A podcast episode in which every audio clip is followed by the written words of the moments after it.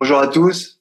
Euh, merci beaucoup pour euh, cette introduction et merci beaucoup de, m'avoir invité sur ce sujet euh, qui me tient à cœur, qui est la durée de traitement des antibiotiques. Donc moi, je suis infectiologue, je suis pas pneumologue et c'est vraiment un plaisir d'être là. Euh, donc je vais vous parler un peu des, outils euh, qu'on peut utiliser pour diminuer la durée de traitement. Et évidemment, dans ce contexte, il est, un peu difficile d'avoir des conflits d'intérêts. Alors pourquoi réduire? Pourquoi réduire la durée de traitement et pourquoi est-ce qu'on en parle beaucoup actuellement? Quels seraient les intérêts d'avoir un traitement court? Bien entendu, c'est d'abord de diminuer les résistances bactériennes. On imagine bien qu'en diminuant l'exposition antibiotique des populations, on pourrait arriver à réduire les résistances bactériennes. En diminuant la durée, on peut imaginer qu'on réduit les effets indésirables. Et puis aussi, mathématiquement, on réduit les coûts. On réduit les coûts, même si les antibiotiques, comme l'a dit Damien avant, de première ligne dans les pneumonies communautaires, c'est essentiellement des bêta-lactamines, c'est-à-dire des antibiotiques peu chers vu le nombre de pneumonies par an en France qui est estimé à un demi-million, on imagine que si on économise quelques jours, on peut arriver à des bénéfices euh, importants. Et puis l'autre intérêt, c'est pour le patient, c'est-à-dire qu'il y a une meilleure qualité de vie, il y a moins d'affaires indésirables, donc il y a peut-être une meilleure satisfaction. L'observant, c'est plus facile, c'est plus facile de prendre cinq jours que de partir pour dix jours de traitement, et peut-être que l'ensemble euh, converge vers une meilleure efficacité. Et vous voyez que peut-être qu'on inverse les paradigmes habituels, à savoir que un traitement court et, peut-être associé à une meilleure efficacité. Et de manière euh, plus récente, on sait que les microbiotes physiologiques sont protecteurs euh, du risque d'infection et que leur perturbation par des antibiotiques, notamment par des durées longues, pourrait augmenter le risque de sepsis ultérieure. Donc un bénéfice vraiment individuel à la durée de traitement. Alors quand on dit qu'il faut réduire, pourquoi est-ce qu'il faut réduire? Sur le terrain, quelle durée de traitement est prescrite? Avec les recommandations euh, euh, en France, c'est 7 euh, jours de traitement, que aux États-Unis, c'est et en Angleterre, c'est plutôt 5 jours chez les patients qui s'améliorent. Et quand on fait une enquête rétrospective sur la base informatique hospitalière aux États-Unis, des pneumonies simples qui s'améliorent rapidement, la durée moyenne de prescription, c'est quasiment 10 jours, avec une recommandation, encore une fois, à 5 jours. Et 70% des pneumonies reçoivent plus de 16 jours de traitement. Donc, vous voyez qu'on a beaucoup d'efforts à faire et qu'on peut forcément améliorer notre qualité de prescription au vu de la pratique. Alors, la première euh, hypothèse, c'est les biomarqueurs. C'est la question qui m'était posée. Quel est l'intérêt de la PCT, qui est euh, le biomarqueur qui a été développé le plus pour raccourcir la durée de traitement antibiotique? Alors, dans cette euh, grosse méta-analyse qui a été réalisée au niveau individuel, des différentes études qui s'intéressaient aux infections respiratoires, qu'il s'agisse de pneumonie, mais aussi de bronchite, d'exacerbation de BPCO, voire d'infections respiratoires hautes. On a euh, un total de euh, euh, plusieurs milliers de patients qui ont été inclus dans cette méta-analyse. Et quand on regarde le résultat et qu'on s'intéresse notamment à l'endpoint principal qui était la mortalité J30, on s'aperçoit que quand on poule les patients qui étaient sous propacite, qui avaient un guidage de l'antibiothérapie par la procalcitonine versus les patients qui n'en avaient pas, on a vu une réduction de la mortalité à 30 jours. Une réduction significative, mais encore une fois, c'était 9 versus 10% sur un gros collectif. Alors, un biomarqueur qui réduit la mortalité, c'est assez extraordinaire. C'est probablement un peu trop beau pour être vrai, mais ça met en lumière quoi? Ça met en lumière que, surtout, on arrive à réduire les effets indésirables. Et c'est peut-être ça qui conduit aussi à une réduction de la mortalité. Et quand on regarde la durée de traitement, effectivement, on s'aperçoit qu'on a un jour et demi de différence et que dans le bras procalcitonine, les patients ont été traités en moyenne 8 jours et 9,4 jours dans le bras contrôle. Donc vous voyez qu'on a un bénéfice relativement mineur, mais un bénéfice quand même sur la prescription. Mais encore une fois, on est au-dessus des 7, voire des 5 jours recommandés en pratique courante. Alors, si maintenant on s'intéresse à l'évaluation clinique et que euh, dans euh, quatre, dans plusieurs hôpitaux, on fait un essai randomisé où dans un bras, le clinicien a accès à la procalcitonie, dans l'autre bras, il n'a pas accès à la procalcitonie. Et qu'on compare les durées de traitement avec des cliniciens pour lesquels on répète euh, et on met en place des supports pour les former aux recommandations, aux durées d'antibiothérapie courte, on fait des audits et des, des retours aux cliniciens. Et donc, on a des cliniciens experts. Et quand on compare dans ce cadre-là les patients qui sont dans le bras de procalcitonine versus les patients qui n'avaient pas euh, de rendu de procalcitonine, on s'aperçoit qu'on a une durée de traitement qui est identique dans les deux bras. Donc la procalcitonine, ça fait pas beaucoup mieux qu'une clinique ou que des recommandations bien faites et bien appliquées. Et les recommandations américaines soulignent ce point en disant qu'effectivement les, les, dosages répétés de procalcitonine permettent de réduire la durée de traitement par rapport aux, prescriptions habituelles, à la durée de prescription habituelle, mais avec des durées qui sont toujours plus longues que les recommandations en vigueur. Alors, comment faire du coup pour améliorer encore les choses?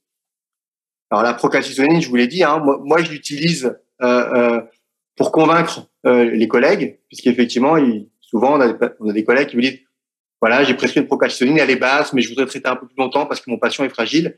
Et dans ce cas-là, j'ai un argument un peu objectif, massu, qui est la procalcitonine. Le problème, c'est effectivement ces évaluations euh, cliniques qui sont difficilement objectivables. Et c'est vrai que c'est pas très euh, tendance d'utiliser la clinique. Pour autant, c'est ce qui, à mon avis, marche le mieux, y compris dans les différentes euh, indications septiques. Alors, ce qui marche bien, c'est les équipes opérationnelles d'infectiologie, c'est-à-dire en fait la valeur ajoutée d'une expertise clinico-biologique, hein, comme ce qu'on fait nous quand on se promène dans les services. Ça a été démontré par plusieurs études. Alors, une première étude avant-après, donc euh, des, euh, en Angleterre, où euh, l'équipe opérationnelle d'infectiologie a permis de réduire la durée de traitement quand elle intervenait. Elle a réduit le traitement de 8 jours à 6 jours environ. Elle a réduit les effets indésirables associés. Et tout ça sans augmentation des complications septiques, c'est-à-dire sans augmentation ni de la mortalité, ni de la durée de séjour. Donc on voit que ça, ça marche sur une étude avant-après monocentrique. Et quand on le fait de manière multicentrique sur trois hôpitaux où pareil, on a des, des, des, équipes expertes qui actualisent, diffusent des recommandations, qui font des séances de formation, des prospectifs avec des pharmaciens qui veillent à des durées de traitement courtes et qu'on cible bien les patients qui sont éligibles à une durée d'antibiothérapie de cinq jours, c'est-à-dire les patients qui sont stables après au moins trois jours de traitement. Et ben, qu'est-ce qui se passe dans ce cadre-là? On s'aperçoit qu'on arrive à réduire la durée de traitement qui était avant de neuf jours le classique, ce qui est fait habituellement, c'est ce qui est le plus souvent fait dans les hôpitaux, en tout cas dans, dans le mien, à six jours. On arrive à avoir une compliance aux recommandations qui est donc meilleure, et tout ça sans augmentation de réadmission pour pneumonie ou sans majoration de la mortalité. Donc vous voyez qu'on peut réduire la durée de traitement et que c'est complètement sécurisé et qu'on a encore de la marge par rapport à ce qu'on fait habituellement. Est-ce que ce qui marche le mieux, c'est probablement la clinique, en tout cas ça semble bien supérieur aux biomarqueurs. Alors les critères cliniques, c'est ce qui avait été fait il y a quelques années maintenant par l'équipe de Marc Montaigne et Rachida El Moussaoui, où ils s'étaient intéressés à des pneumonies euh, peu sévères. C'était des fines 1 ou 2 chez des patients de 40-50 ans, non immunodéprimés, et qui étaient traités par trois jours d'amoxicilline IV forte dose. À J3, quand ils allaient bien, les patients étaient randomisés, soit dans le bras placebo, soit dans le bras amoxicilline. Donc une durée de séjour très courte, hein, puisque de durée de traitement très courte, puisque c'était trois jours. Donc bien inférieur aux cinq jours recommandés. Et dans ce cas-là, vous voyez qu'il n'y avait pas de différence en termes euh, d'échec, qu'on soit dans le bras trois jours ou dans le bras huit jours. Alors, c'était des petits effectifs, c'était 60 patients par bras, c'était des patients qui n'étaient pas immunodéprimés, des patients qui n'étaient pas très sévères, probablement pas la population de nos hôpitaux, mais peut-être un début de réponse avec une évaluation clinique qui peut guider l'arrêt de l'antibiothérapie. Regardez euh, ce score qui est le CAP score qui était utilisé, qui est un score de de signes fonctionnels respiratoires que vous connaissez probablement mieux, mieux que moi. Plus élevé, plus on va bien. Donc, avant la pneumonie, on a des cap scores autour de 80. Quand on est malade, à J0, le cap score diminue. Et vous voyez qu'il s'améliore au fur et à mesure du traitement. Et vous voyez qu'on soit traité trois jours ou huit jours, l'amélioration persiste d'elle-même. L'antibiothérapie est pas là pour prolonger jusqu'au moment où le patient va bien. Elle est là pour diminuer l'inoculum jusqu'au moment où l'immunité du malade arrive à prendre le dessus. L'antibiothérapie n'est pas là pour stériliser complètement le site. On a une immunité.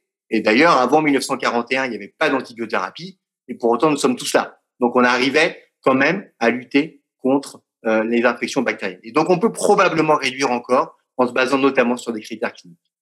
Alors, moi, je vais vous proposer une, un cheminement qui est d'utiliser les critères de stabilité. Les critères de stabilité, c'est les critères de Ham, les critères de Eisenheim que vous connaissez, qui sont donc la pyrexie, associé à une fréquence cardiaque inférieure à 100, fréquence respiratoire inférieure à 24 cycles par minute, une pression artérielle systolique supérieure à 90 et une saturation supérieure à 90% avec la possibilité, l'aptitude à pouvoir prendre un traitement par la bouche, ainsi que l'absence de troubles neurologiques. Le développement de ces critères de Halm euh, était initialement fait pour évaluer le pronostic et évaluer les pneumonies. Puis ils ont été utilisés comme critères de sortie. Quand le patient présentait le critère, il pouvait sortir. Ils ont été utilisés comme critères de relais Péros. Quand le patient présente l'ensemble de ces critères, il peut être switché pour un traitement euh, oral. Alors, très bien, mais qu'en est-il en pratique? Est-ce qu'on peut les utiliser comme critères d'arrêt? Dans ce travail qui a été réalisé par l'équipe base de Anna Uranga, les patients avaient des pneumonies, ils étaient hospitalisés pour leur pneumonie, et euh, au bout de cinq jours, il fallait qu'ils aient au moins cinq jours de traitement antibiotique. S'ils présentaient les critères de stabilité depuis au moins 48 heures, ils étaient randomisés, soit sur arrêt du traitement, soit durée du traitement qui était prescrit initialement au libre choix du prescripteur. Essai randomisé, ouvert, multicentré, 300 patients, avec une évaluation clinique à J10, J30. Donc un essai de bonne qualité.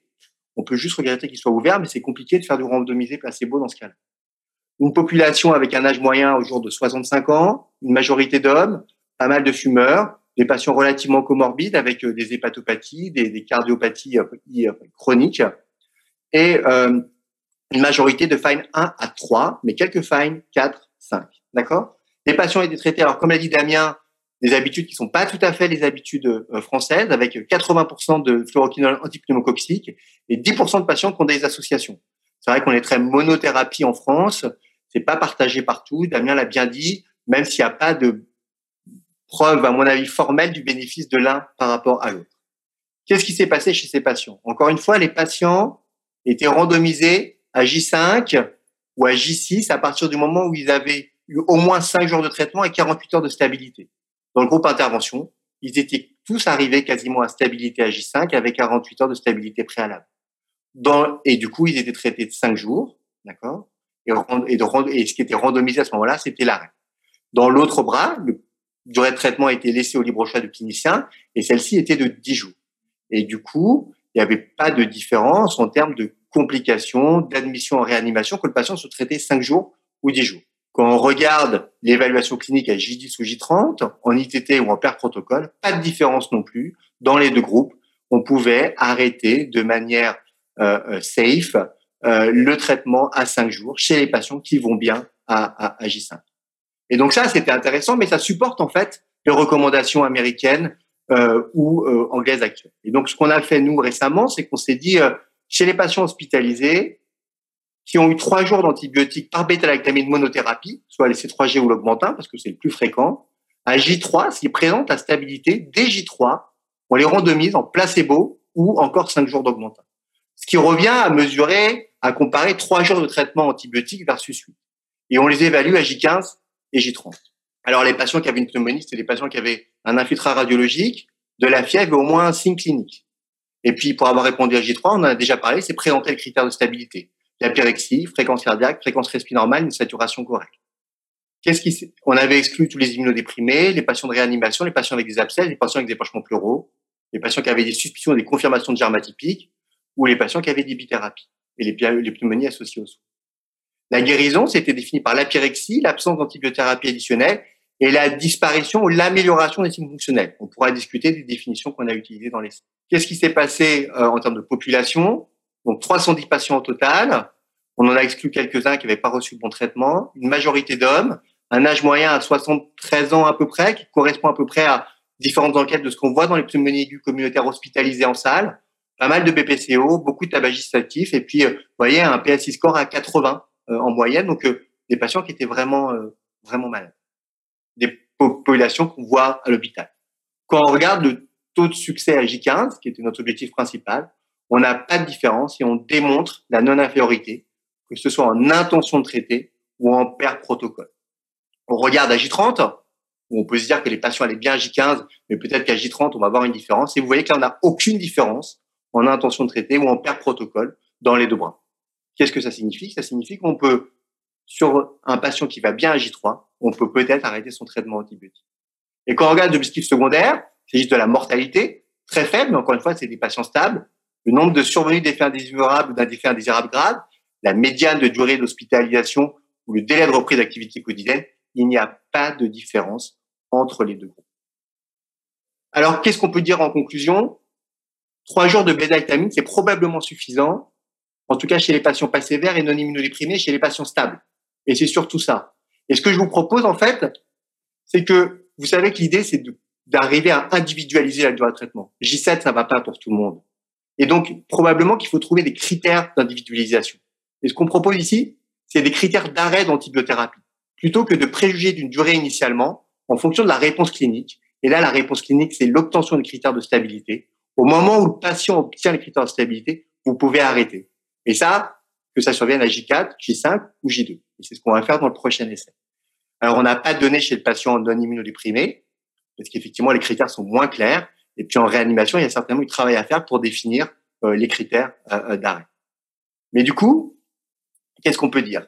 C'est que tout ce qu'on nous a dit, tout ce que me disaient mes aïeuls, qui était il faut aller jusqu'au bout du traitement, même si tu vas mieux, sinon tu vas avoir de la résistance, c'est probablement faux. Et, et, et, contrairement à ce que dit l'OMS, on peut probablement arrêter quand on va bien. Avec un problème, bien sûr, qui est le packaging antibiotique, hein, qui est encore une fois standardisé pour l'instant en fonction de durée de traitement, euh, bah, pas forcément en faveur de, de, de, l'intérêt du, du, laboratoire. Donc effectivement, il faudra discuter ça secondairement, mais c'est peut-être c'est peut-être annexe. Et donc probablement qu'on peut arrêter quand le patient va bien. Et quand le patient va bien, c'est assez simple, c'est les critères de stabilité, c'est des critères objectifs recueillables par l'infirmière et euh, que tout le monde peut avoir. Et, et, pour ceux qui sont inquiets de traiter trois jours, je vous rappelle qu'en 1943 et 1944, dans le JAMA, on traitait les pneumonies par des petites doses de pénicilline, 100 000 unités, pendant un, deux, voire maximum trois jours. Donc vous voyez que quand on traite, quand on recommande cinq jours, on est très très large, et quand on traite dix jours, on est très très large. Voilà, je vous remercie euh, beaucoup pour votre attention.